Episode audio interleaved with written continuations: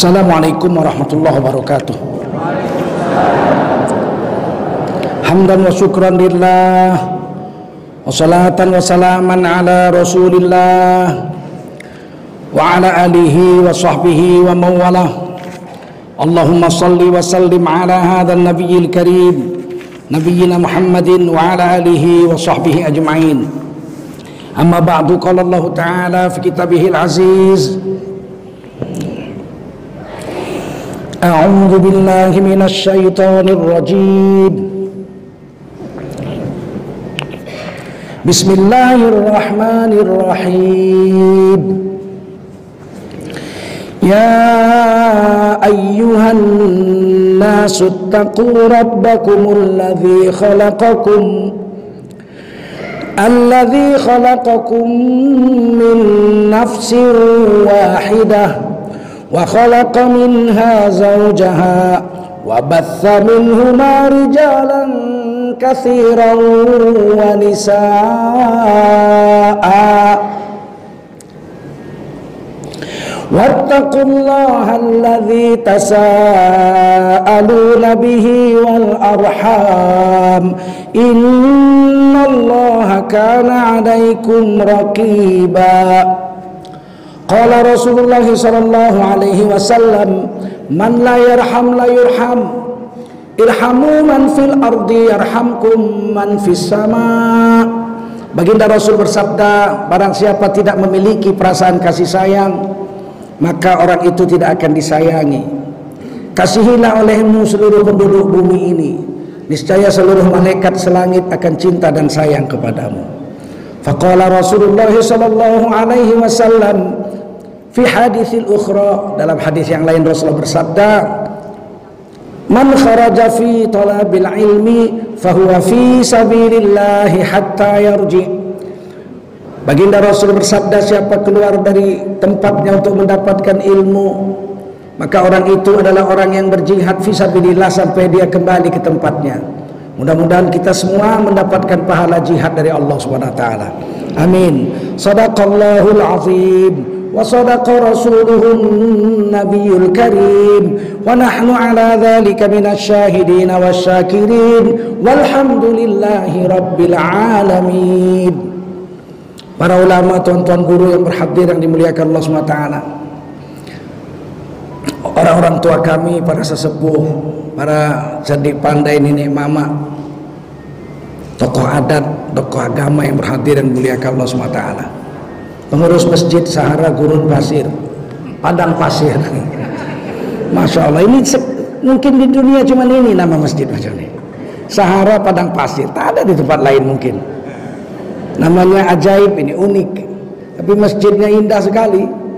Semuanya dari marmer, tentu mahal sekali masjidnya. Sejuk, nyaman, mudah-mudahan menurunkan rahmat bercucuran dari Allah Subhanahu wa taala. Ibu-ibu majelis ta'lim yang dimuliakan Allah SWT, bapak-bapak, ibu-ibu, saudara-saudara sekalian yang dimuliakan Allah SWT, ini kali pertama saya datang ke masjid ini, meskipun saya sudah beberapa kali datang ke kota Padang ini. Sumatera Barat bukan tanah yang asing bagi saya, karena kakek saya orang Pagaruyung, Batu Sangkar. Dia ikut kakaknya ke Medan karena saudaranya kawin dengan Sultan Serdang di Medan, di perbaungan menjadi Tengku Permaisuri Kerajaan Serdang. Diboyonglah saudara-saudaranya ke Medan sekolah. Kakek saya Dokter Saudin, Rajo Saudin, adiknya dokter Raja Kamarudin, adiknya lagi Mister Haji Awaluddin, ya, sekolah di Belanda semua. Jadi lahirlah bapak saya Tengku Rafiuddin. Kok pakai Tengku? Karena Tengku Permaisuri itu tidak punya anak. Jadi ketika bapak saya lahir, diambil ke istana, dikendurikan di istana, dipakaikanlah gelar Tengku, tidak lagi pakai gelar Rajo. Jadilah seorang Melayu, tapi seorang Minang. Ya, bapak seorang Minang, nenek orang Aceh, bapak orang Medan, orang Melayu Medan, ibu orang Cina dari Riau. Jadi saya suku apa? Saya orang Nusantara. Tapi bukan Islam Nusantara. Bapak Ibu sekalian, wajiblah kita bersyukur pada Allah SWT. Salawat dan salam kita sampaikan untuk baginda Rasulullah Sallallahu Alaihi Wasallam.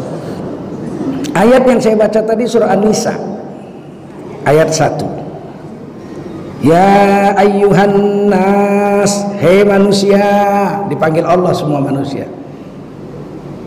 Ittaqullah, takutlah kamu pada Allah, bertakwalah kamu kepada Allah. Alladzi khalaqakum min nafsin wahidah, yang telah menjadikan kamu dari diri yang satu, yaitu Nabi Adam alaihi salam. Jadi pertama kali diciptakan Allah Nabi Adam. Sebelum Nabi Adam diciptakan, Nabi Adam sudah dijanjikan untuk jadi khalifah di dunia, tapi Nabi Adam belum diciptakan. Wa idh qala rabbuka lil malaikati inni ja'ilun fil ardi khalifah, Al-Baqarah 30. Dan ingat olehmu ketika Allah berfirman kepada malaikat-malaikatnya, sesungguhnya aku Allah akan menciptakan seorang khalifah di dunia. Fil ardi khalifah, di bumi. Bukan fil jannati khalifah, untuk jadi khalifah di surga, tidak. Belum jadi, udah dijanjikan bakal jadi khalifah di mana? Di bumi, fil ardi khalifah. Malaikat bertanya, qalu ataj'alu fiha may yufsidu fiha wa yasfiku dima. Akankah kau jadikan makhluk di muka bumi itu yang bikin rusak bumi, bunuh membunuh, bertumpah darah sesama mereka? Seperti itu, seperti itu, seperti itu, seperti itu, seperti itu, seperti itu. Berarti di dunia sudah ada makhluk yang asal jumpa perang, bunuh-bunuhan, perang, bunuh-bunuhan. Berkata Imam Suyuti dalam tafsir Jurul Mansur, wahum banul jan, mereka adalah bangsa-bangsa jin. Jin itu diciptakan lebih dulu daripada manusia. Makanya kalau di Quran Allah menyebut jin dan manusia, mesti jin dulu. Minal jinnati wan nas, jin dulu disebut karena memang lebih dulu dia penguasa bumi waktu itu jin. Tapi jin ini rusak aja kerjanya, melawan hukum Allah, nggak mau menyembah Allah, perang satu dengan lain. Jin laut jumpa jin pantai, perang. Jin pantai jumpa jin darat, perang. Jin gunung jumpa jin gunung, perang. Jin gunung jumpa jin lebah, perang. Itu aja kerja. Dicabutlah jabatan sebagai khalifah di dunia itu, dicabut oleh Allah SWT. Allah berbagi, Allah berikan kepada makhluk baru yang namanya manusia. Malaikat berkata begitu, wa nahnu nusabbihu bihamdika wa nuqaddisu lak, padahal kami setiap hari bertasbih mensucikan namamu, nggak berani melawan kepadamu. Kurang apa lagi mesti dibuat manusia makhluk baru. Ditutup dialog ini oleh Allah. Qala inni a'lamu ma la ta'lamun, sesungguhnya aku Allah lebih tahu, paling tahu yang kamu semua tidak tahu. Dalam tafsir itu dijelaskan bahwa sebetulnya Allah sudah tahu. Di antara malaikat itu adalah namanya iblis, pimpinan malaikat, nama dia Azazil. Siapa namanya? Azazil. Allah sudah tahu Azazil itu durhaka. Wa a'lamu ma tubdun wa ma kuntum taktumun, aku tahu apa yang kau ucapkan, apa yang kau sembunyikan di hatimu itu aku tahu. Itu kelebihan Allah yang tidak bisa satu makhluk pun menyerupainya. Laisa kamitslihi syai'un, tidak ada yang semisal dengan Allah. Allah tuh maha mendengar, tapi maha mendengarnya Allah tuh bisa mendengar yang tidak bersuara. Coba, mana ada, malaikat aja nggak bisa mendengar orang yang tidak bersuara. Ada orang satu malam berdoa sama Allah, air matanya bercucuran, tapi nggak bunyi, nangis aja. Malaikat di langit geger, apa maunya ini ya Allah, dari tadi nangis saja. Kalau dia bicara kami dengar, kami bisa aminkan. Ini dia nggak ngomong, nangis saja. Berarti malaikat pun tidak tahu, Allah yang tahu. Rupanya dia nangis, ya Allah, udah 5 tahun laki mati belum ada ganti. Tapi nggak bunyi, siapa yang tahu? Siapa yang tahu? Allah yang tahu. Allah mendengar jeritan batin, dan Allah melihat goresan hati. Goresan hati mana berbentuk, ada bentuknya. Allah lihat nggak? Itu hebatnya Allah. Innahu huwassami'ul basir. Allah Maha mendengar yang nggak bunyi, jeritan batin didengar Allah. Allah Maha melihat goresan hati, dilihat Allah. Dulu ada almarhum Piramli mengarang lagu jeritan batin. Dengar, oh jeritan batinku. Siapa yang dengar jeritan batin? Yang dengar jeritan batin hanya Allah. Maka singkat cerita, Allah suruh sujud malaikat kepada Nabi Adam, karena waktu tanding ilmu kalah malaikat. Kata Allah Subhanahu wa taala, isjudu li Adam. Sujud kamu semua, hei malaikat sama Nabi Adam. Sujudnya li ta'zim, sujud menghormat. Bukan sujud menyembah, enggak boleh. Menyembah selain Allah tidak boleh. Tidak mungkin Allah menyuruh malaikat sujud menyembah Nabi Adam. Iyyaka na'budu wa iyyaka nasta'in. Nyembahnya sama Allah. Kalau gitu sujudnya sujud apa? Li ta'zim, sujud menghormat. Kalau hormat boleh. Sekitar 7 atau 8 tahun yang lalu beredar di televisi, di medsos, ada satu sekolah di Jawa Tengah.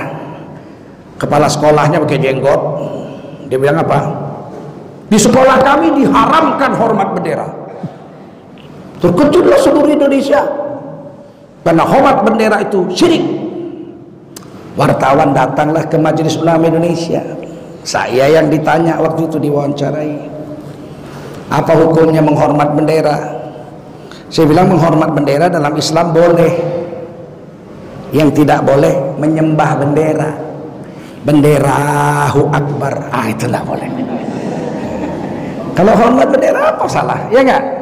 Bahkan sahabat Nabi menyelamatkan bendera, putus tangannya, putus badannya. Waktu perang, terjadi perang Uhud, pemegang bendera itu Mus'ab bin Umair radhiyallahu anhu, anak muda yang tampan, yang belum kawin, tapi miskin, bajunya cuma satu helai saja dililitkan ke badannya. Dia suruh pegang bendera perang, pegang di bukit. Bendera perang datang musuh, dibacok tangannya, putus, ditangkapnya pakai tangan kirinya, namun bendera nggak boleh jatuh. Datang lagi musuh itu, dibacok lagi tangan kirinya, putus, dipegangnya bendera itu dengan sikunya yang berdarah-darah, dipeluknya, namun bendera tidak jatuh. Datang musuh, dibabat pinggangnya, putus dua, jatuhlah bendera itu ke tanah dan diambil oleh tentara Islam yang lain. Mus'ab bin Umair radhiyallahu anhu menghormati bendera Rasul, menjaga bendera Rasul sampai badannya putus dua. Jadi menghormat bendera boleh, yang tidak boleh menyembah bendera. Ini penting, ngaji ini banyak aneh-aneh akhir zaman ini. Fasajadu, semua sujud malaikat, illa iblis, kecuali iblis. Aba wastakbar, congkak dan sombong iblis. Wa kana minal kafirin, jadilah iblis kelompok yang kafir. Susah juga bilang kafir, nggak boleh. Kafir itu jangan disebut karena itu kasar. Manalah ada kasar kafir. Kafir itu bahasa Arab, asal kata kafaro yakfuru kufron, artinya menutup. Dalam kamus besar bahasa Indonesia ada kata kafir. Gimana menghapusnya? Di kamus besar bahasa Indonesia yang dicetak pakai uang negara, KBBI, kamus besar bahasa Indonesia, kafir (2), orang yang menutup hatinya dari Allah dan Rasulnya. Ada bahasa Indonesianya kafir. Mau dihapus bagaimana? Kafir itu artinya menutup, kafaro. Diambil oleh orang Inggris menjadi to cover, cover, to cover. Buku ini supaya bagus ditutup pakai cover. Kafaro itu bahasa Arab, diambil oleh bahasa Inggris, to cover. Ini meja, supaya cantik dipasang taplak meja. Memasang taplak meja ini kafaro yakfuru kufron. Orang yang memasangnya ini kafir. Siapa tadi yang masang? Yang masang ini siapa tadi ini? kafir. Kan nggak ada kasar-kasar di situ, betul nggak? Suruh tukar, bagaimana menukarnya? Tukar non muslim, lebih kasar non muslim. Non muslim itu asal kata aslama, yuslimu, islaman, menyerah diri dengan hukum Allah, tidak membangkang. Atau muslim, Islam, muslim orang yang selamat. Muslim orang yang selamat, non muslim orang yang celaka. Wahai saudara-saudara non muslim, wahai saudara-saudara yang celaka-celaka, marahlah dia dibilang celaka, ya enggak? Tukar lagi, gimana tukarnya? Kalau ditukar, sujudlah kamu hai iblis, malaikat kepada Nabi Adam, fasajadu, malaikat dan semuanya sujud kepada Nabi Adam. Illa iblis, kecuali iblis menolak sujud. Aba wastakbar, congkak dan sombong iblis. Wa kana minal kafirin. Jadilah iblis kelompok non muslim. Marah juga dia dibilang iblis, ya kan? Makanya kita ini tak boleh mencampuri agama orang. Lakum dinukum waliyadin. Kalau kita campuri urusan agama orang, peninglah kepala kita. Urusan agamanya biar dia urus, agama kita jangan dia urus, betul nggak? Biar kita urus agama kita. Yang sialnya ada orang-orang Islam yang ikut ngurus-ngurus kepentingan orang itu untuk mengubah-ubah agama kita ini yang rusak di akhir zaman ini. Berani satu kiai di TV ngomong, siapa saja yang berbuat baik nanti di akhirat akan masuk surga semuanya, apapun agamanya, apapun agamanya, apapun agamanya.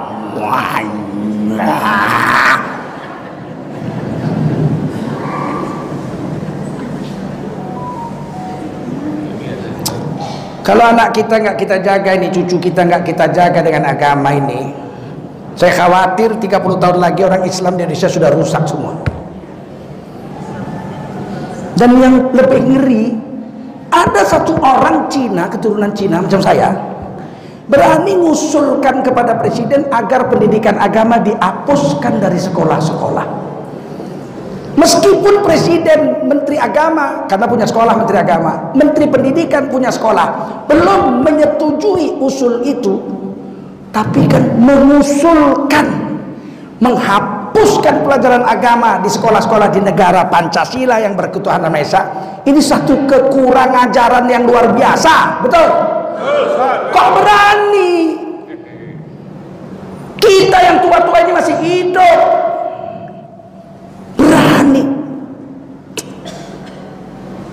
selain dia melanggar Undang-Undang Dasar 45, melanggar Pancasila, dia juga melanggar Undang-Undang Sistem Pendidikan Nasional.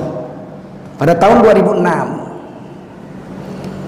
presidennya masih Ibu Megawati, pimpinan sidangnya waktu itu Muhaimin Iskandar, ketua PKB sekarang, waktu itu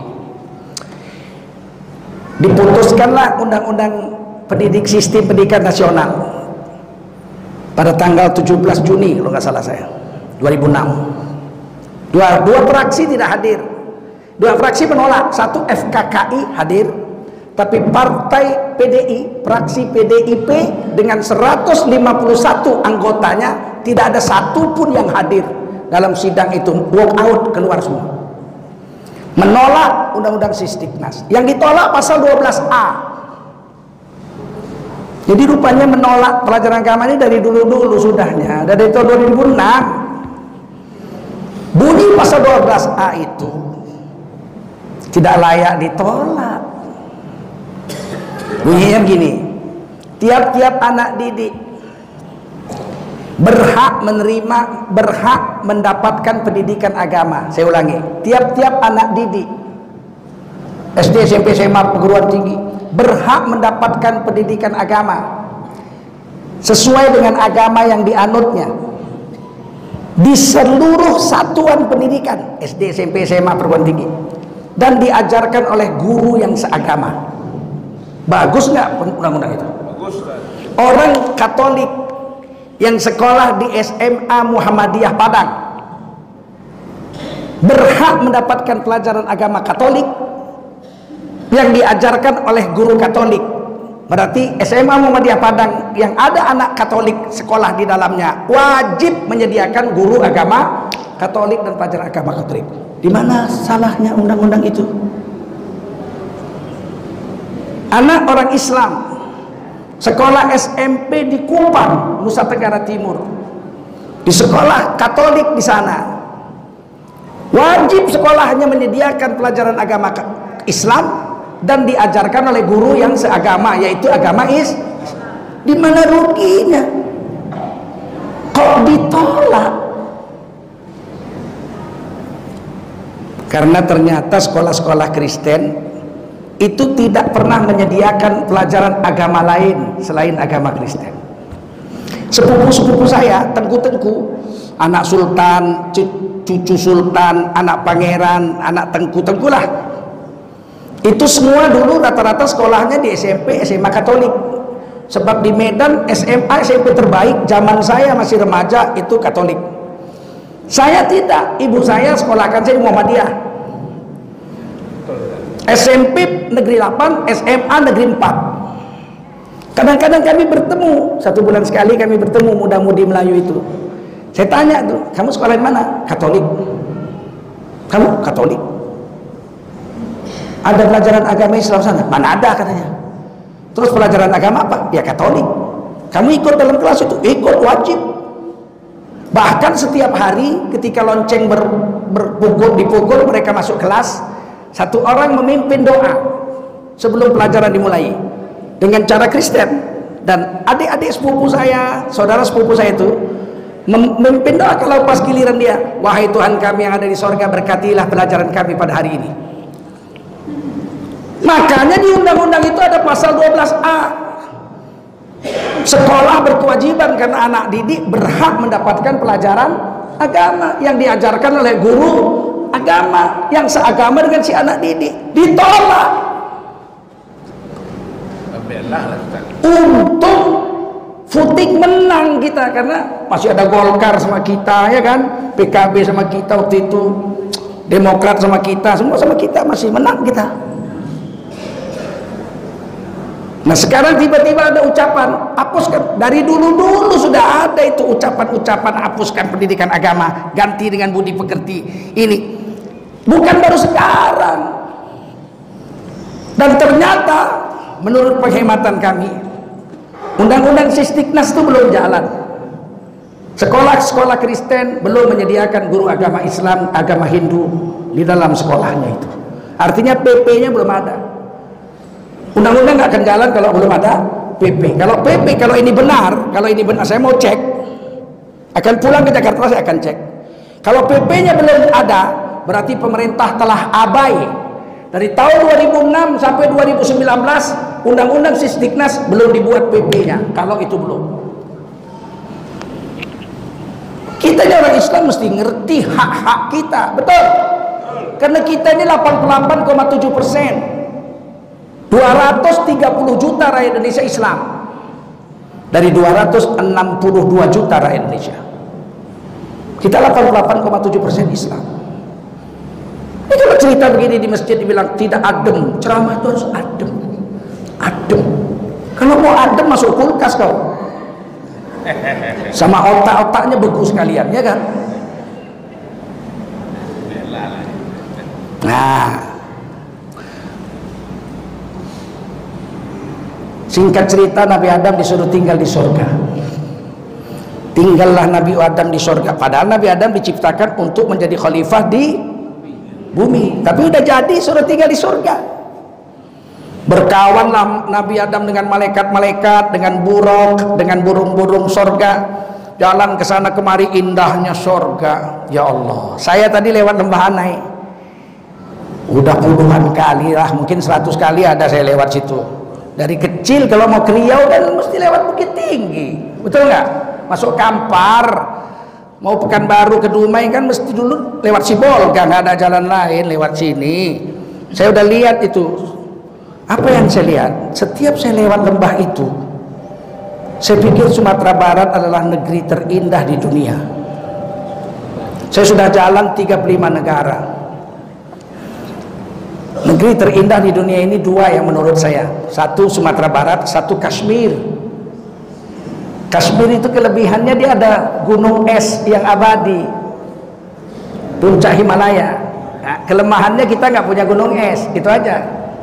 Kalau kita punya es, kalah seluruh dunia, nggak ada lebih. Mungkin surga lah Sumatera Barat ini.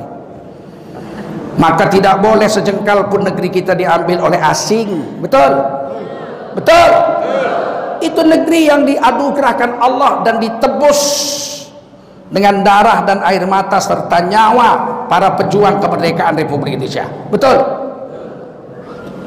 Orang-orang asing yang serakah itu meniti liurnya kalau lihat Indonesia gini cantik. Kemarin saya ke Malalak, foto saya di Malalak. Ya Allah, cantiknya Malalak. Di belakang tuh kabut. Apa enggak menetes liur orang-orang asing serakah mau mengambil negeri kita ini? Dan sudah terjadi dua kali lepas wilayah Indonesia ini. Sekali zaman Presiden Habibie, Timur-Timur lepas menjadi Timor Leste, betul? Betul.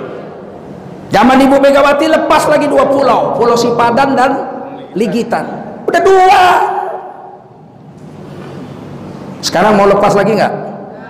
Langkahi dulu mayatku baru lepas, begitu paham? Betul? Betul? Paten kali memang Sumatera Barat. Maka Nabi Adam tinggallah di sorga. Cantiknya lah sorga ya, Lembah Anai aja cantik, apalagi sorga. Tapi apa yang terjadi? Selama di sorga itu, Nabi Adam tidak bahagia. Bayangkan tinggal di sorga tidak bahagia. Hati Nabi Adam terasa sepi. Kenapa? Dia tidak punya istri. Alamak. Nggak ada kawan, kawannya buruk, malaikat, burung, tak ada istri, sepi.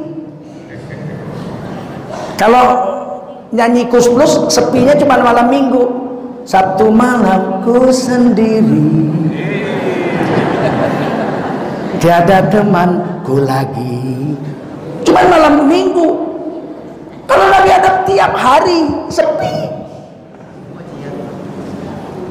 Jadi itulah ya, bapak-bapak ini harus sadar juga. Nabi Adam aja di surga nggak ada istri, kesepian, apalagi bapak di Padang. Di Padang nggak punya istri, menderita lah. Di surga aja nggak punya istri, kesepian, apalagi di Padang, ya nggak? Makanya hati-hati sama perempuan ini, nggak enak hidup kita kalau nggak ada perempuan, betul nggak? Iya, Pak. Bayangkan kalau di dunia ini laki-laki semua, Pak, enak nggak? Hidup di dunia ini tak enak lah, ya nggak? Enaknya dunia ini ada perempuan lah, ya nggak? Nabi Adam aja begitu, lagi kita. Satu hari Nabi Adam berjalan di sorga, kemudian Nabi Adam duduk di bawah pohon sorga. Beliau memandang ke atas pohon. Di sorga ada pohon nggak? Ada, besar batangnya, dikelilingi kuda 70 tahun tidak selesai satu putaran, besarnya batangnya itu. Menanamnya di dunia dengan tasbih. Siapa mengucap subhanallah tumbuh satu pohon di surga. Dikelilingi kuda 70 tahun tidak selesai satu putaran batangnya itu. Begitu besarnya pohon di surga. Cuma ucap subhanallah. Bapak ibu dapat satu pohon di sorga. Saya dapat satu hutan. Kan saya yang suruh. Sekali lagi, subhanallah. Bapak ibu dapat dua pohon di sorga. Saya dapat dua hutan. Begitu besarnya, 70 tahun batangnya ini, dikelilingi kuda nggak selesai satu putaran. Kenapa? Karena burung di sorga besar. Waktu Nabi Adam diceritakan Nabi Muhammad, Nabi kita, Nabi Adam melihat ke atas pohon, ada burung di atas pohon, dua ekor, sepasang burung sedang bercumbu. Nabi Muhammad, Nabi kita ditanya, ya Rasul, di surga ada burung? Ada, kata Nabi. Bahkan makanan yang paling lezat di surga salah satunya daging burung. walahmi thairim mimma yastahun. Surah Waqiah, daging burung yang gurih. Sahabat nanya lagi, bagaimana keadaan burung di sorga? Kata Nabi, burung yang paling kecil di sorga sebesar onta. Burung pipit di sorga sebesar onta. Bagaimana burung onta di sorga? Makanya pohonnya besar. Ketika Nabi Adam lihat sepasang burung bercumbu, Nabi Adam berdebar dadanya. Apa kata Nabi Adam dalam hatinya? Ingat, Allah mendengar apa yang tergores dalam hati dan melihat. Ya Allah, alangkah bahagianya hatiku dan hidupku ini kalau aku punya kawan seperti burung itu. Allah tidurkan Nabi Adam di bawah pohon itu. Saat Allah tidurkan Nabi Adam, Allah cabut tulang rusuknya yang sebelah kiri. Wa khalaqa minha zaujaha, Allah jadikan istrinya min dila', kata hadis, dari tulang rusuk yang paling bengkok sebelah kiri. Jadi jangan bapak bayangkan, ibu bayangkan Allah mencabut tulang begitu. Kalau itu ibu bikin kue bawang. Allah kalau mau melakukan sesuatu, idza arada syai'an ayyaqula lahu kun fayakun. Bukan, enggaklah dicabut, bukan. Tapi Nabi menceritakan dicabut, kemudian diciptakan, itu supaya akal kita bisa menerima. Paham? Supaya akal kita bisa menerima. Allah kerja nggak begitu. Innama amruhu idza arada syai'an ayyaqula lahu kun. Kalau Allah menjadikan istrinya, tinggal perintah jadi, serentak dengan perintah Allah jadi. Begitu Nabi Adam bangun tidur, dia lihat ada perempuan cantik. Ya Allah, cantiknya Siti Hawa. Mau tahu cantiknya Siti Hawa? Ibu mau tahu? Ya, dalam kitab Qasasul Anbiya diceritakan sepertiga kecantikan perempuan sedunia dijadikan satu untuk Siti Hawa sendiri. Apa nggak pingsan kita kalau jumpa Siti Hawa? Sepertiga kecantikan perempuan dari zaman dulu sampai hari kiamat, sepertiga dijadikan satu untuk Siti Hawa sendiri. Bagaimana cantiknya? Adakah wanita yang cantik seperti Siti Hawa? Nabi kita menjawab, ada. Siapa? Siti Saroh, istri Nabi Ibrahim. Sepertiga kecantikan perempuan sedunia jadikan satu untuk Siti Saroh sendiri. Habis 2/3. Sepertiga lagi ibu-ibu bagian. Gak usah sombong lah, cantik pun bagi 3,5 miliarnya.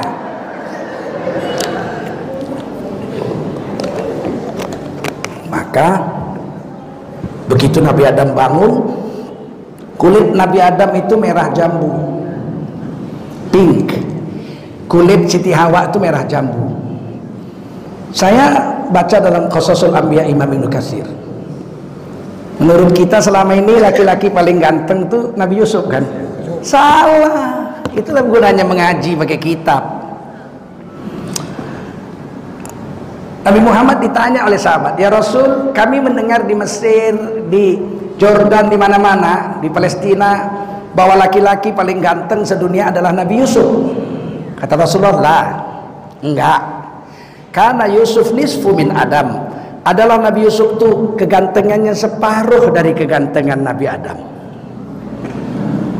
Karena Nabi Adam tuh tidak dilahirkan dari perut ibu, tapi diciptakan. Laqad khalaqnal insana fi ahsani taqwim. Ahsan, Allah has created one human being in the best form. Bahasa Inggrisnya gitu.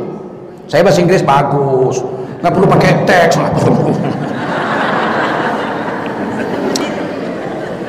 Allah telah jadikan seorang manusia, yaitu Nabi Adam, dalam bentuk yang paling cantik. Ahsan, paling cantik. Nggak ada lebih cantik dari Nabi Adam. Seberapa kegantengan Nabi Adam? Separuh laki-laki sedunia dijadikan satu untuk Nabi Adam sendiri. Malah kalau ibu jumpa Nabi Adam, pingsan lah ibu. Bagaimana Yusuf? Karena Yusuf nisfu min Adam, Nabi Yusuf gantengnya separuh Nabi. Berarti separuh untuk Nabi Adam, 1/4 untuk Nabi Yusuf. Tinggal 1/4. Kata sahabat, kami sudah jalan dari Palestina ke Yaman, ke Ethiopia, kemana-mana, ke Syam. Belum pernah kami jumpa laki-laki setampan engkau ya Rasulullah SAW. Mana lebih ganteng dirimu wahai Rasulullah atau Nabi Yusuf? Nabi Muhammad menjawab, aku dan Nabi Yusuf bagaikan rembulan dan matahari. Bisa bayangkan ya bagaimana tampannya Rasulullah. Bagi orang yang pernah jumpa Rasulullah dalam mimpi, memang tak bisa dibayangkan bagaimana gantengnya Rasulullah. Tidak bosan-bosan melihat wajah Rasulullah. Hidungnya cakep, keningnya lebar bagus, dagunya pun bagus, jenggotnya rapi bagus, rambutnya bergelombang, nggak ada kurangnya Rasulullah. Dari separuh itu Nabi Adam, seperempat itu Nabi Yusuf, seperempat itu Nabi Muhammad. Kita nggak ada berkat, sisa-sisa lah kita. Maka laki-laki tak ada yang beres, yang begini nih, begini.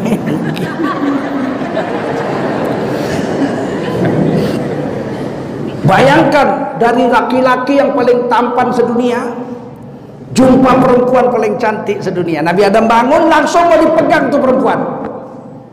Lihat ada perempuan cantik langsung mau diterkam. Rupanya begitu sifat laki-laki. Pantang lihat perempuan cantik langsung mau menerkam. Laki-laki itu sifatnya macam ayam jago. Ayam jago kan kalau ada wanita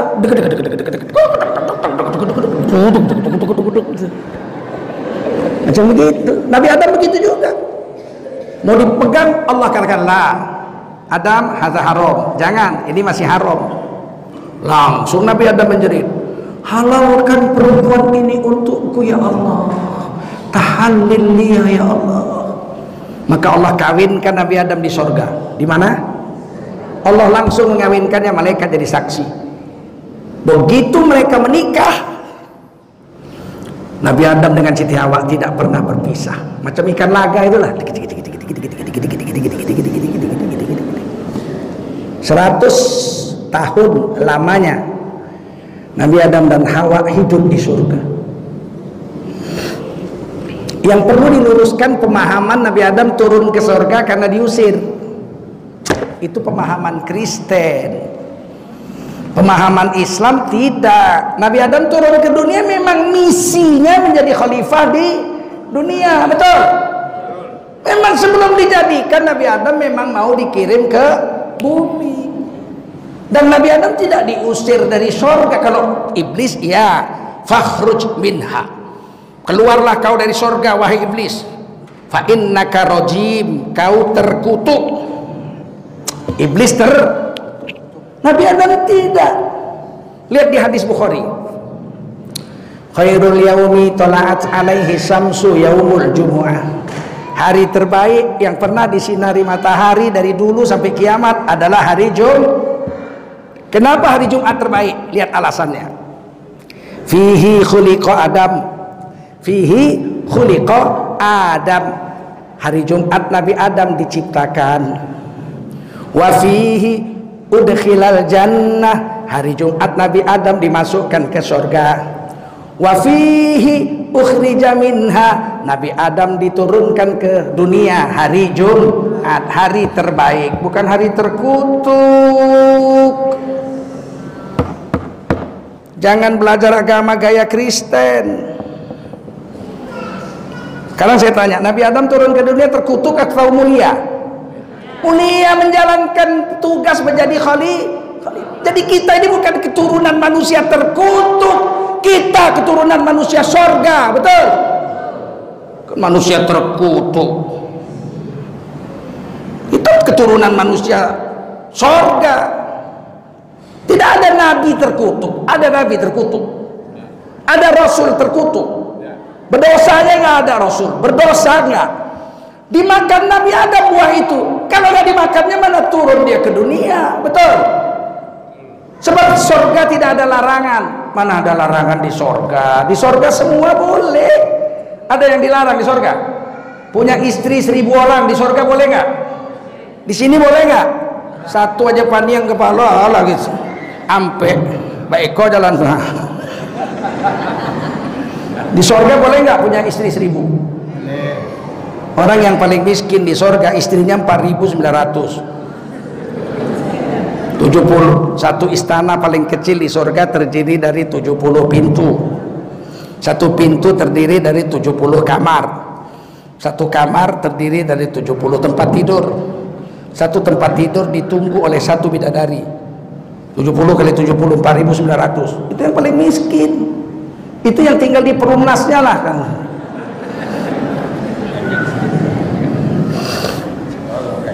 Mana ada di surga, jangan. Maka Nabi Adam tuh pinter, dia diberi ilmu bayan. Allamahul bayan.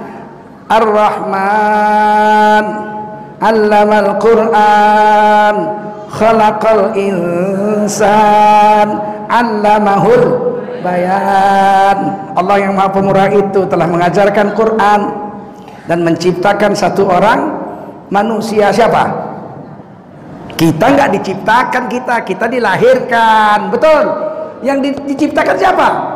Nabi Adam. Khalaqal insan, yang telah menciptakan satu orang manusia. Siapa? Nabi Adam. Allamahu al-bayan, dan Allah telah mengajarkan kepada satu orang manusia itu, yaitu Nabi Adam, ilmu bayan. Istrinya nggak dapat, malaikat nggak dapat, iblis apalagi. Yang diajarkan al-bayan hanya Nabi Adam. Maka ketika jangan kau dekati pohon itu berdua, nanti kamu berdua akan sengsara. Wala taqraba hadhihi syajarah, kamu berdua jangan dekati pohon ini, nanti kamu akan sengsara kalau mendekatinya. Nabi Adam sudah tahu ini mesti dimakan, karena kalau jangan nggak ada di surga. Jangan ada jangan di surga, cuma Nabi Adam yang ngerti dimakan. Maka Imam Sawi dalam tafsir Sawi jilid pertama halaman 11 mengatakan kafir orang yang mengatakan Nabi Adam melanggar perintah Allah dengan sengaja dan berdosa. Nggak ada nabi yang berdosa. Tak ada pohon tidak bergetah meskipun birah dengan keladi. Tak ada insan yang tak bersalah kecuali Rasul dengan Nabi. Berhentikan mengatakan Nabi Adam bersalah. Mana ada nabi bersalah? Sekarang saya tanya ibu, kalau nggak dimakan buah itu nggak turun Nabi Adam ke dunia, betul? Lahir nggak kita? Makanya ayat itu disambung. Wabatsa minhuma rijalan katsiran wa nisaa. Dan dari Nabi Adam dan Hawa itu bangkitlah anak cucunya yang banyak, golongan laki-laki dan perempuan. Wattaqullah, takutlah kamu kepada Allah. Alladzi tasa'aluna bihi wal arham, di mana kamu dengan suami istri itu saling minta memberi dan saling minta memberi satu dengan lainnya. Innallaha kana 'alaikum raqiba, sesungguhnya Allah Maha melihat, mengintai setiap perbuatan dan perkataanmu. Sampai sini paham? Udah ngerti? Saya tanya sekarang, Nabi Adam berdosa nggak? Terhina, terusir dari surga atau diturunkan dalam keadaan mulia? Dan ketika Nabi Adam di dunia dipisahkan Allah turunnya. Siti Hawa diturunkan ke Jeddah. Jeddah itu artinya nenek perempuan. Nenek perempuan. Sedangkan Nabi Adam diturunkan bil Hindi di India. Unzila bil Hindi, menurut tafsir Ibnu Katsir diturunkan di India. India itu dari Afghanistan, Pakistan sampai Filipina dulu disebut India semua, betul? Indonesia mana ada dulu? Indonesia kan disebut India. Orang lautannya aja disebut lautan India kok, Indian Ocean, betul? Samudra India. Jadi Nabi Adam itu kemungkinan turunnya antara Afghanistan, Pakistan, India, Bangladesh, Sri Lanka, Indonesia, Filipina. Disitulah Nabi Adam turun. Kata Buya Hamka, kemungkinan Nabi Adam turun di Sumatera. Dalam tafsir Buya Hamka, tafsir Al-Azhar, di Aceh ada namanya Tapak Tuhan. Tapak Tuhan itu bahasanya bahasa orang awak satunya. Ada tapak kaki panjangnya lebih 15 meter. 2 meter. Tapak kaki besarnya lebih 2 meter. Di situ ditulis katanya Tuan Tapa lagi bertapa di gunung, ada putri raja diculik sama naga, dia loncat dari gunung itu, terbang, jatuh, bekas kakinya itulah 2 meter. Mana ada manusia kakinya 2 meter? Ternyata kuburan Tuan Tapa itu hanya sekitar 5 meter besarnya, 7 meter. Kalau orangnya 7 meter, kakinya 2 meter, kebesaran kaki lah, betul? Nabi Adam tuh besar badannya 60 sampai 70 meter. Karena dadanya Nabi Adam tuh 60 hasta. Berapa? Dada saya 1 hasta nih, dada saya 1 hasta. Saya tingginya 176. Kalau Nabi Adam 60 hasta berarti 176 cm kali 60. Betul? Berapa? 60-70 meter. Kalau Nabi Adam tuh 60-70 meter, 80 meter, tapak kakinya 2 meter, masuk akal. Betul? Wallahu a'lam. Tapi yang jelas Nabi mengatakan Nabi Adam turun di India, di Pulau Emas, Pulau Serendip. Kata Buya Hamka, Serendip itu Suwarna Dwipa, Pulau Emas. Dimanakah Pulau Emas? Sumatera inilah Pulau Emas. Fir'aun mengambil emas dari sini. Ini Sumatera disebut Pulau Suwarna Dwipa, Pulau Emas. Suwarna itu emas. Itu kata Buya Hamka, kita tidak tahu. Oke lah, yang penting Nabi Adam turunnya pisah dengan Siti Hawa. Nabi Adam jalan kaki cari istrinya. Ternyata memang yang harus berjalan itu laki-laki. Siti Hawa itu cuma sekitar Jeddah itu aja, Mekah, Padang Arafah, situ-situ aja. Nabi Adam kalau dari Sumatera ke sana 10.000 kilometer berjalan, sehingga Nabi Adam kenal makhluk-makhluk. Oh ini saya khalifah nih, ini rupanya yang saya pimpin ini, binatang-binatang, pohon ini. Akhirnya Nabi Adam jumpa dengan Siti Hawa di Jabal Rahmah, di sebuah bukit kecil di Padang Arafah. Dari jauh ditengok Nabi Adam, kok ada perempuan ya? Siti Hawa juga lihat, kok ada laki-laki, jangan-jangan suamiku. Mana ada orang lain, orang memang baru orang itu berdua aja kok. Maka Siti Hawa naik ke bukit Jabal Rahmah tuh melihat supaya nampak Nabi Adam terlebih tinggi. Maka Nabi Adam lihat Siti Hawa, ya Allah, mengejar Nabi Adam tuh. Hawa.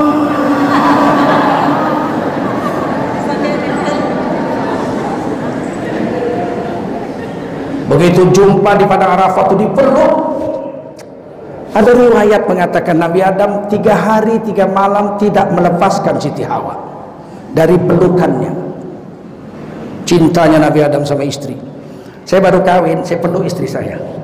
Ingin saya melakukan kayak ini buat Nabi Adam, saya peluk. Baru 5 menit 10 menit ditepuk istri saya dadanya. Bang, sesak nafas bang. Gak bisa gitu. Kuat Nabi Adam itu besar ya enggak. Melahirkanlah Siti Hawa 70 kali melahirkan. Ibu sanggup melahirkan 70 kali. Dan setiap melahirkan 2 anaknya. Kembar laki-laki perempuan, berarti 140. Ada yang bilang Nabi Adam melahirkan 100 kali istrinya. Ada dalam kitab Kisah Nabi-Nabi Syekh Muhammad Yunus, saya baca 70 kali melahirkan. Jadi anak Nabi Adam itu 140. Dan Nabi Adam hidup 1050 tahun. Umurnya Siti Hawa 950 tahun. Nabi Adam jumpa Nabi Nuh. Nabi Nuh itu cicit Nabi Adam yang ke-8. Masih jumpa Nabi Nuh, masih jumpa sama Nabi Adam. Berarti panjang betul lah umurnya, 1000 tahun tambah 50, 100 tahun di sorga, 950 tahun di dunia. Nah ini kisah tentang manusia. Dari situlah kita muncul. Secara filosofi, perempuan ini diciptakan dari tulang rusuk. Dia bukan diciptakan dari rambut. Oleh karena itu jangan dipuja-puja perempuan itu setinggi langit. Jadi sesembahan pula perempuan. Banyak laki-laki sekarang takut sama perempuan. Kumis besar sebesar lontong, sempit di kantong. Lewat mobil, bang! Tutup pentil nggak ada. tilang. Gagahnya bukan main. Orang takut semua sama dia. Badan tegap, kumis besar. Begitu pulang ke rumah, ditanya bininya, mana duit? Turun kumis tuh, turun.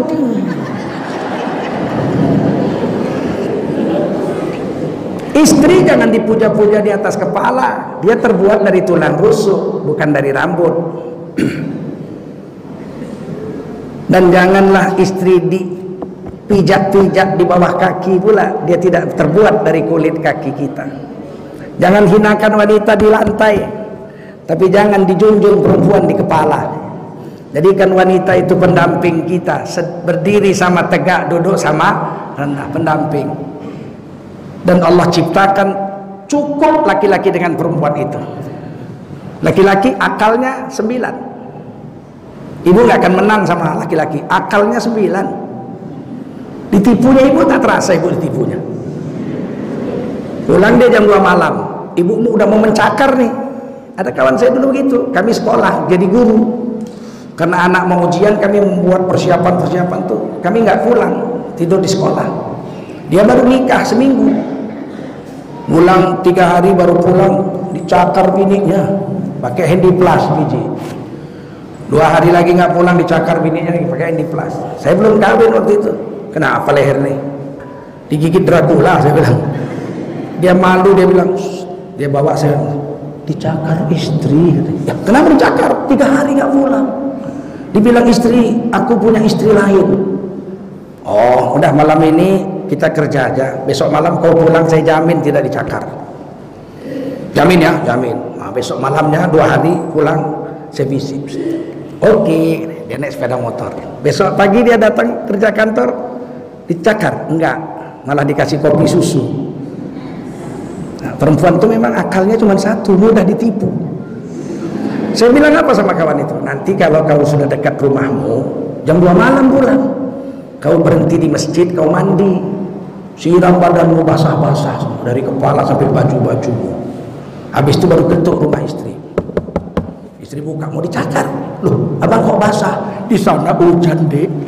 Tapi abang takut adik sendirian, abang paksakan juga pulang. Kata istrinya, kalau hujan jangan pulang bang, nanti abang sakit. Dibawa, dikasih anduk, dibikinkan kopi susu. Itulah mudahnya menipu istri. Karena akal perempuan cuma 1, akal laki-laki 7. Tapi perempuan punya perasaan 9, laki-laki perasaannya cuma 1. Laki-laki punya malu cuma 1, perempuan punya malu 9. Perempuan itu akalnya 1, malunya 9, perasaannya 9, nafsunya 9. Kalau perempuan sudah mau, hajab lakinya dibikinnya. Bang, apa? Tetangga sebelah itu kerjanya sama abang satu kantor. Iya, satu kantor. Mana tinggi pangkat abang sama dia? Ah, tinggi aku lah. Aku ini udah kepala dinas. Dia masih kepala seksi. Bang, kemarin bang, bininya bilang, bang, kemarin dia beli TV baru bang, 40 inci bang, LED bang, LED. Sedangkan kita TV kita masih begitu-begitu juga. Apa kata suaminya? Kau mau TV baru? Enggak, cuman bilang aja. Tapi satu hari 70 kali dibilangnya. Begitu perempuan begitu. Dia punya nafsu 9. Laki-laki itu sama perempuan itu tengok, akal wanita 1, akal laki-laki 9. Kalau kawin jadi 10, betul? 10 akalnya jadinya. Perasaan perempuan 1, perasaan perempuan 9, perasaan laki-laki 1. Kalau kawin jadi 10. Makanya sempurna orang kawin itu. Malu laki-laki 1, malu perempuan 9. Kalau kawin 10. Lengkap kalau kawin itu. Malu perempuan 9. Datang tamu pagi-pagi. Ada tamu abang tuh deh. Jangan kasih masuk dulu bang, rumah kita masih berantakan. Suruh kawan abang nunggu kira-kira 5 menit, biar ku sapu dulu ruang tamu nih. Ah, itu malunya perempuan pesapunya. Udah bang, udah rapi, suruh masuk. Kalau laki-laki mana ada itu. Saya pernah datang ke rumah dosen senior saya dosen junior, baru-baru jadi dosen tahun 88, 87 saya sudah jadi dosen. Jadi saya datang ke rumah dosen saya senior, pagi-pagi habis subuh saya langsung ke rumahnya. Waduh, dia bilang, aduh ampun aku jual, kau jangan masuk rumahku, ampun aku katanya. Ya kenapa bang, biasanya aku masuk sini, bini udah seminggu lebih nggak pulang, orang tuanya sakit di kampung, nggak ada yang urus rumah, berantakan rumah, aduh mak malunya, celana dalam di ruang tamu, seminggu ditinggal istri, hancur lebur ke rumah. Makanya orang Jawa bilang jangan menghina perempuan, dia makhluk kelihatan lemah, tapi nggak ada dia rusak kita pak. Walang kekek menclok neng tembok, mabur meneh menclok neng pari, ojo ngenyek yo mas karo wedok, ditinggal lungo setengah mati. Betul. Saya aja nggak ada istri, rusak rumah tangga. Piring pun berserah-serah. Kita ini laki-laki habis makan, pram, campak. Oleh karena itu alangkah bahagianya laki-laki kalau bisa menikah dengan perempuan di dunia. Orang yang sudah menikah sempurna, malunya 10, akalnya 10, perasaannya 10. Kalau orang nggak nikah pasti uring-uringan. Kadang-kadang bagus, kadang-kadang tiba-tiba marah aja. Lagi baik-baik, tiba-tiba marah. Jiwanya nggak stabil.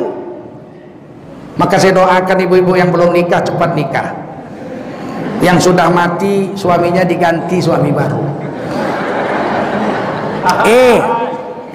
Itu doa yang diajarkan Rasul. Kalau ada orang mati doanya apa? Wa abdilhu daron khairon min darihi, ya kan? Wa abdilha khairon min dariha wa zaujan khairan min zaujiha.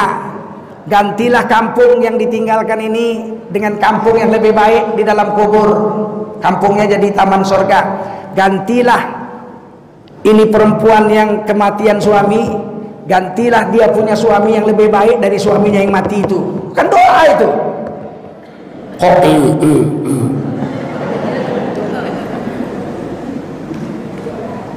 Tapi ada satu hadis ibu, seorang wanita yang ditinggal mati suaminya dan dia tidak kawin lagi, memelihara anaknya dengan kasih sayang, dibesarkannya dengan susah payah, kemudian anaknya dewasa dinikahkannya anaknya dengan orang baik-baik, maka wajiblah surga bagi perempuan itu. Makanya perempuan dulu sudah janda nggak mau kawin lagi, janda balu, karena dia ada hadis itu. Suami wafat, dia tidak kawin, dia urus anaknya, dikawinkan sama orang baik-baik, dia janda sampai mati, dia wajib masuk surga. Saya cari-cari hadisnya. Seorang lelaki yang kematian istri nggak kawin lagi wajiblah surga, nggak ada, nggak dapat saya hadisnya. Berarti laki-laki kalau istrinya mati sunnah segera diganti istri yang baru. Bahkan kalau perlu istrinya mati pagi, siang dia udah kawin. Sekarang saya tanya ibu, bolehkah suami ibu kawin ketika ibu wafat? Sebelum ibu dikubur, di sebelah mayat ibu suami kawin, boleh nggak? Boleh nggak? Belum mati aja boleh kok. Belum mati aja boleh nggak? Tapi saya tidak. Saya tidak. Karena Rasulullah tidak pernah memadu istri pertama. Rasulullah nikah umur 25, catat nih. Istri Nabi Siti Khadijah umur 40. Siti Khadijah sudah 2 kali jadi janda. Suami pertama wafat, kawin lagi. Suami kedua wafat, Siti Khadijah sudah janji dalam hati nggak mau kawin lagi. Udah 2 kali, umur 40. Tapi jatuh cinta sama Nabi. Karena Nabi terlalu jujur. Nabi kan bawa harta Khadijah jualan ke Syam, dikirim mata-matanya. Maisaroh namanya, Maisaroh laki-laki mengawal Nabi.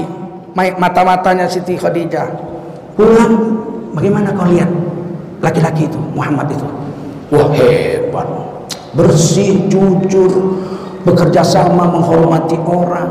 Malam orang udah tidur dia masih merenung, melihat ke langit. Terus makannya sedikit, tidurnya sedikit. Yang paling ajaib jualannya jujur. Ditanya orang, ini berapa harganya? Oh, ini dari yang punya disuruh jual 1000. Datang yang beli dari Mekah kemari jauh, terlalu murah 1000. Saya beli 1.500 ya. Ah, diambil, dilihat sama Maisaroh. Ini berapa? Ini dari yang punya suruh jual 800. Ah, terlalu murah, saya beli 1000. Ambil. Sampai ke Mekah laku semua. Siti Khadijah dilapori sama Nabi, barang habis. Barang yang itu, justru jual 1000. Ternyata dibeli orang 1.500. Ini duitnya. Tengah ngalah Siti Khadijah. Hah, kalau kita kan disuruh jual 1000 cuma laku 600, dia enggak. Padahal dibeli 500, lebih banyak kita dapat duit dari yang punya barang. Ini yang ini 700, ya dibeli orang, yang 800 dibeli orang 1000, ini duitnya. Nggak bisa tidur Siti Khadijah. Udahlah ganteng, jujurnya bukan main. Al-Amin gelarnya, betul. Sehingga Siti Khadijah nggak bisa tidur. Kawan akrabnya namanya Nufaisah, sebagian menyebutnya Nafisah. Tahu Ibunda Khadijah sedang jatuh cinta, perempuan jatuh cinta kan kelihatan merenung. Sambil masak, merenung, itu cinta itu, jatuh cinta itu. Atau nyanyi-nyanyi kecil dia di kamar mandi.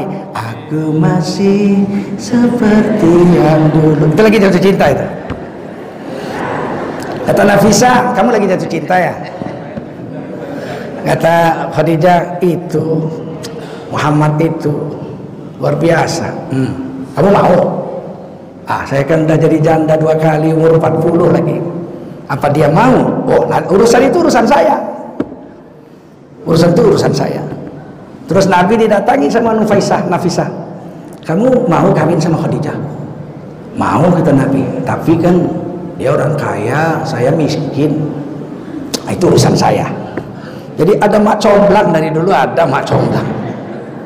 Jadilah Nabi nikah dengan Khadijah radhiyallahu anha. Selama 25 tahun tidak pernah Nabi menikah lagi. Jadi Nabi itu istrinya satu saja selama 25 tahun sampai Ibunda Khadijah umur 65. Makanya orang-orang barat, orientalis menghina Rasulullah, tukang kawin segala macam itu tidak terterima dengan akal waras. Bagaimana mungkin orang yang nafsunya besar, tukang kawin, sanggup bertahan dengan seorang istri sampai istrinya umur 65? Nggak mungkin. Ada orang umur 65 masih seksi, coba tunjuk tangan. 65 masih seksi ada? Nggak ada. Tapi Nabi tahan dengan satu orang istri sampai umur 65. Wafat Siti Khadijah.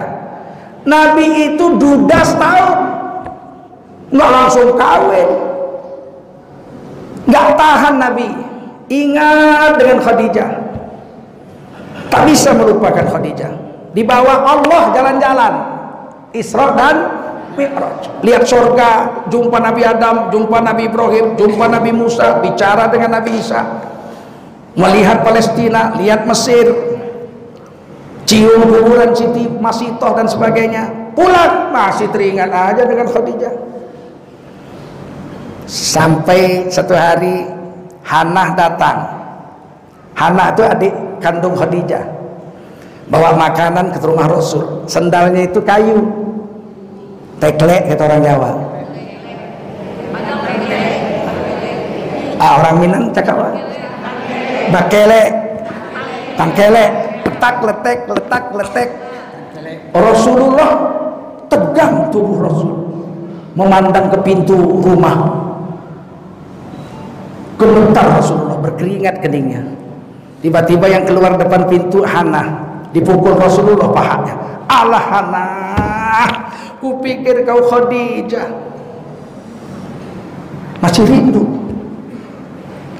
Siti Aisyah udah jadi istri Nabi waktu itu di Medina kan. Apa kata Siti Aisyah? Ya Rasul, sudah punya istri secantik saya, pipi merah, bibir masih seksi, umur 17, masih hidup. Di umur 14-15 tahun waktu di Madinah. Masa masih teringat sama nenek-nenek peot yang pinggir pipinya sudah hitam? Marah Rasulullah, berkilat mata Rasul. Jangan pernah kau, wahai Aisyah, membanding-bandingkan Siti Khadijah. Tidak ada bandingnya. Ketika aku berjuang untuk agama, seluruh hartanya habis untuk menyokong agama. Sampai dia jadi orang terkaya, berubah jadi orang paling miskin. Ketika aku dihina orang, beliau memuji-muji aku. Ketika aku didustakan orang, beliau beriman kepadaku. Ketika aku susah, beliau menghiburku. Tidak ada wanita semulia Siti Khadijah radhiyallahu anha. Setelah setahun duda, sahabat datang kepada Rasul. Ya Rasul, kami istri kami mau ngaji, gak ada guru perempuan. Kawinlah. Kata Nabi, pilihkanlah wanita yang menurut kamu cocok untuk istri saya, bisa mengajari kamu dan bisa mengurus anak-anak saya. Baik, dicarikan. Dapatlah namanya Sa'udah binti Zam'ah. Umur 61, umur 50 wafat Ibunda Khadijah. Umur 51, kan setahun muda. Datanglah istri kedua dicarikan oleh sahabat, namanya Sa'udah binti Zam'ah, umur 61.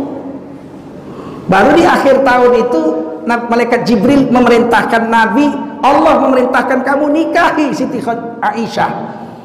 Satu-satunya gadis cuma Siti Aisyah, yang lain janda semua. Maka saya, Bu, berdoa mati-matian untuk tidak nikah lagi. Mau mencoba mengikuti sunnah Rasul, tidak memadu istri pertama. Sampai dengan saat ini 27 tahun saya nikah dengan istri saya. Berhasil. Entahlah besok gagal, tak tahulah saya. Sampai dengan saat ini berhasil. Tadi pagi saya keluar dari hotel, saya terinspirasi membuat satu lagu untuk istri saya. Saya sudah rekam, saya kirim ke fanpage Facebook saya, Instagram saya. 27 tahun kita telah bersama harungi samudra kehidupan. Kadang ada suka, kadang ada duka. Bunga hidup berumah tangga. Maafkan bila aku terlanjur, maafkan bila ada dusta, maafkan bila banyak hak tak tertunaikan.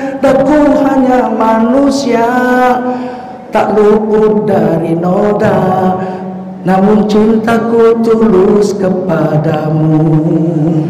Maafkan bila aku terlanjur, maafkan bila banyak murka, maafkan bila ada hak tak tertunaikan. Aku hanya manusia, tak luput dari dosa, namun cintaku tulus kepadamu. Namun cintaku tulus kepadamu.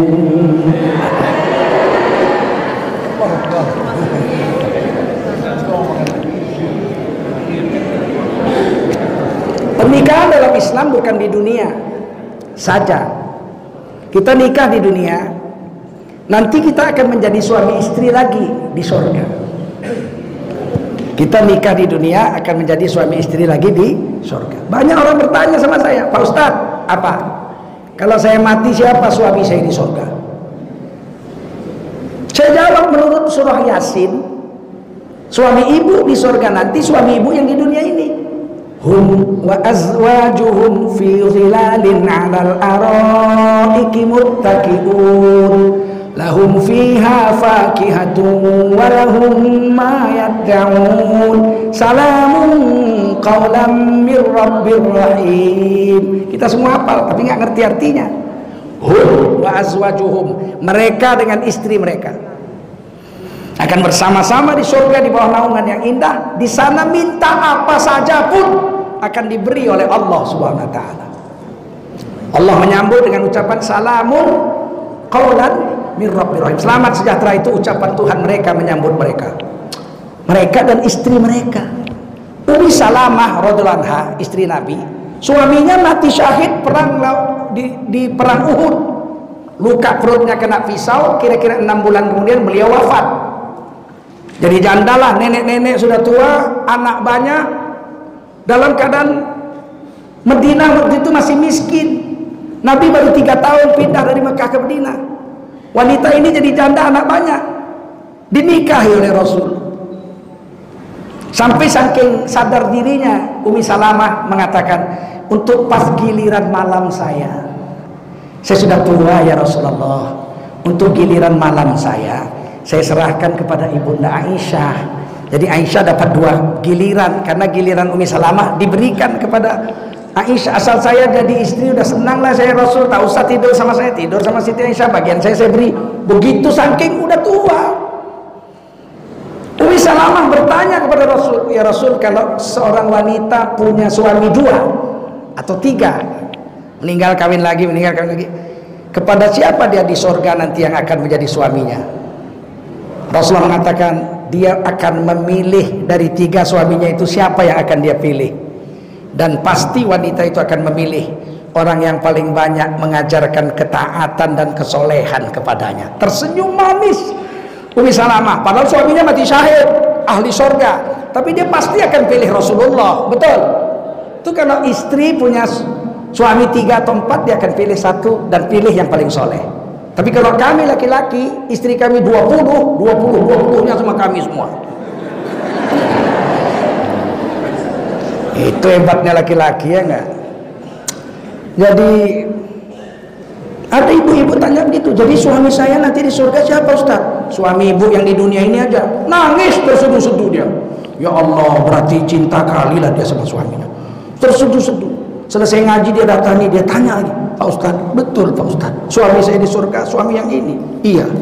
Nangis dia, ya Allah Ustaz, cukuplah aku menderita 30 tahun di sebelahnya, ditambah lagi di surga menderita lagi.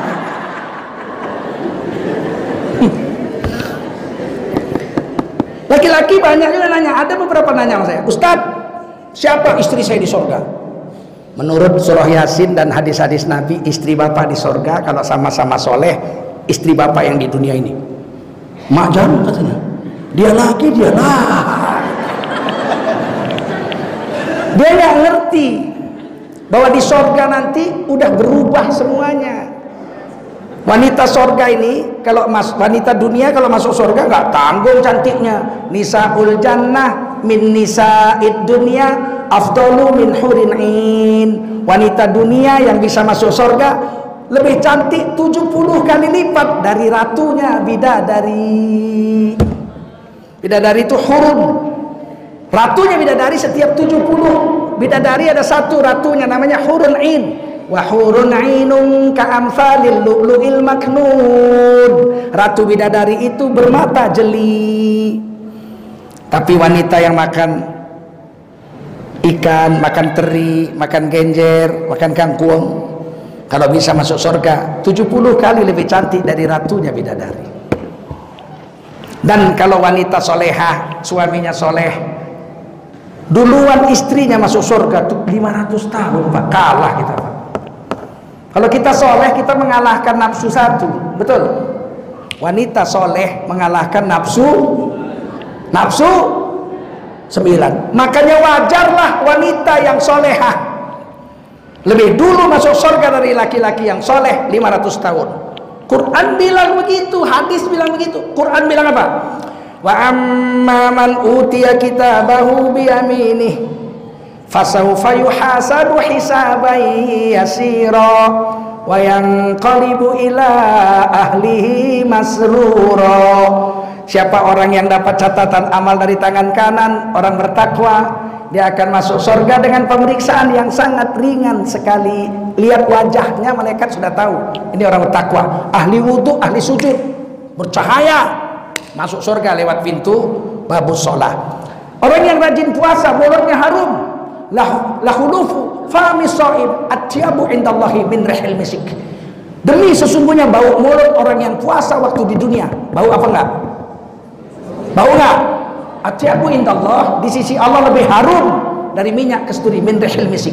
Sehingga ahli surga yang rajin bertakwa karena puasa, dia cukup kasih salam sama malaikat di padang mahsyar. Assalamualaikum, keluar dari mulutnya. Bau harum berkilo-kilometer, malaikat cium. Wow, this is a very good smell. Harum sekali mulutnya. Karena saya rajin puasa, silakan masuk surga lewat pintu Babur Royan. Wayanqalibu ila ahlihi masrura, dan dia menjumpai istrinya sudah menunggu di sana dalam keadaan bahagia. Oleh karena itu kita berharaplah pada pertemuan hari ini perempuan-perempuan ini istri kita, jadi istri kita di surga, Pak. Amin. Amin. Amin. Dalam keadaan lebih cantik dari ini pasti. Mana ada nenek-nenek masuk surga? Rusaklah surga kalau ada nenek-nenek. Perempuan ini kalau masuk surga menjadi gadis umur 17 tahun. Hidungnya pesek dimancungkan, giginya merongos dirapikan, kulitnya keriput diketatkan. Warna kulit kita di surga merah jambu seperti kulit Nabi Adam dan Hawa. Mana buktinya kita keturunan Nabi Adam dan Hawa? Ada warna kulit Nabi Adam di badan kita, ada warna kulit Siti Hawa. Di mana? Di kuku. Merah jambu, pijit-pijit. Kalau merah jambu keturunan Nabi Adam, kalau hitam keturunan monyet.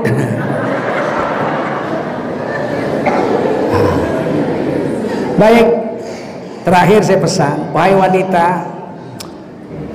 taati Allah, taati suami kamu. Ibu-ibu,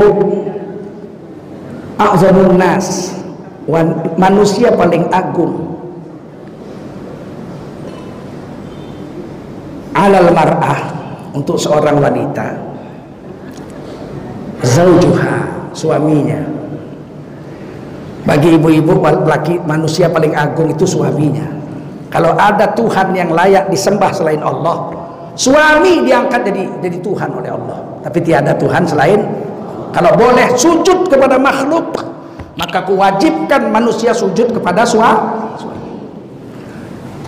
A'zamun nas 'alal rajul, manusia paling agung bagi seorang laki-laki adalah ummuhu, ibunya.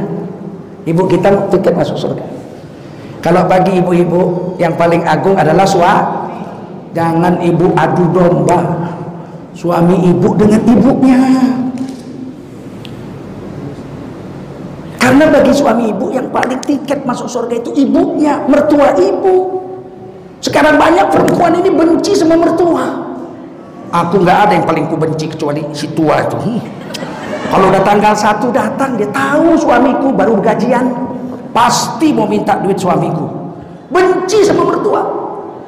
Dia datang ke rumah ibu bukan mau minta duit suami ibu. Dia datang ke rumah ibu mau minta duit sama anaknya. Cuman anaknya ibu rampok jadi suami. Kemana dia minta kalau nggak sama anaknya? Betul?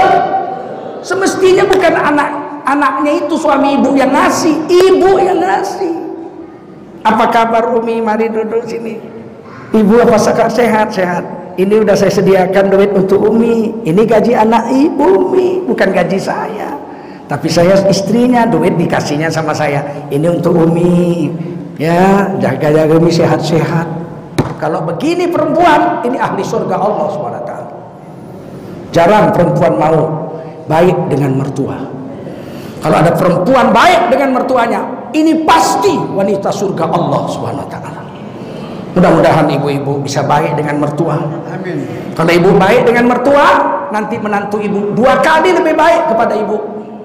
Tapi kalau ibu kejam sama mertua, nanti menantu ibu 20 tahun kemudian akan melakukan perbuatan 2 kali lebih kejam dari perbuatan ibu kepada mertua. Demikian ceramah ini, mudah-mudahan bermanfaat. Lebih kurang mohon maaf. Subhanallah bihamdi, subhanakallahumma wa bihamdika, asyhadu an la ilaha illa anta, astaghfiruka wa atubu ilaik. Subhana rabbika rabbil izzati amma yasifun, wassalamun alal mursalin, walhamdulillahi rabbil alamin. Wassalamualaikum warahmatullahi wabarakatuh. Kalau ada nanya cuma 2 pertanyaan aja, 1 laki-laki 1 perempuan. Waktu kita sangat singkat, sudah hampir zuhur. Silakan.